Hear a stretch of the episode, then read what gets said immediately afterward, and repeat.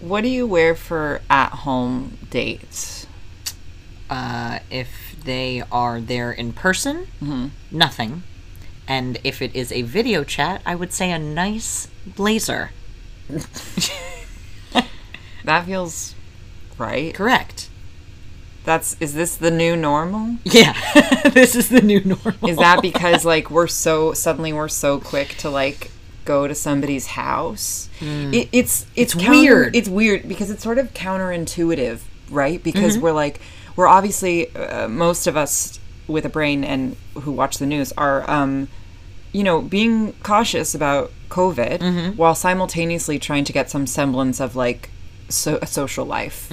Uh, us we single people trying to date right now. yeah. And after you've had that first date, like freezing outside or a video chat in a sensible blazer, whatever it may be. Or like way too hot under a heat lamp.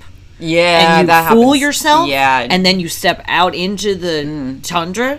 Tundra, uh-huh, uh-huh. into the tundra, and it's a it's a huge problem. Yeah. one or into the thunder. into the tu- into thunder the and lightning. thunder. I went on a date and I went on a date and we and I didn't know. I just thought it was really really it was just it was just got very cold all of a sudden and really it really Mm. wasn't earlier in the evening.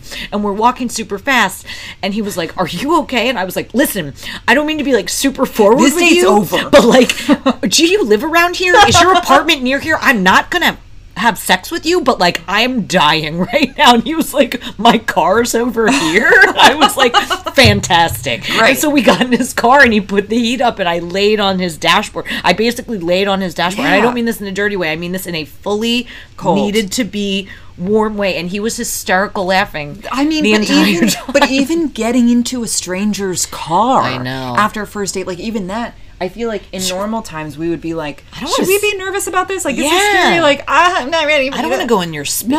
No, but for some reason, I think we've all had to sort of like trust each other Mm-hmm, more, which is really w- nice. and pick out who to trust and not be afraid to say things wh- uh, like what you were saying before about about uh, saying things that you wouldn't normally Yeah. that you wouldn't normally say Yeah. or ask or until like the moment's going to happen like even a first kiss you'd say before you, it happens A- absolutely. you ask all the questions I mean, all these questions, like before you even meet somebody, you have to ask, like, what has your quarantine been like? do you have any roommates Do you have any roommates? What do you do for work? when's the last time you got tested how often do you get Uh-huh. tested do you work from home Like all of these questions, and you don't even know how this person smells. i don't know their middle name No. i don't know their mom's job it's so it's so strange and i Yeah. think like especially while it's cold it's like nothing's open right now so Mm-hmm. you sort of like you go out for a drink and then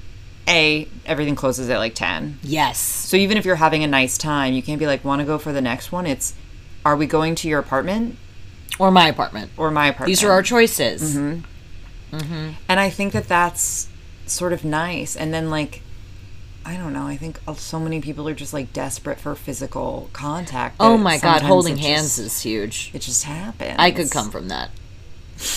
I mean, I'm just saying, it's really, s- it just is.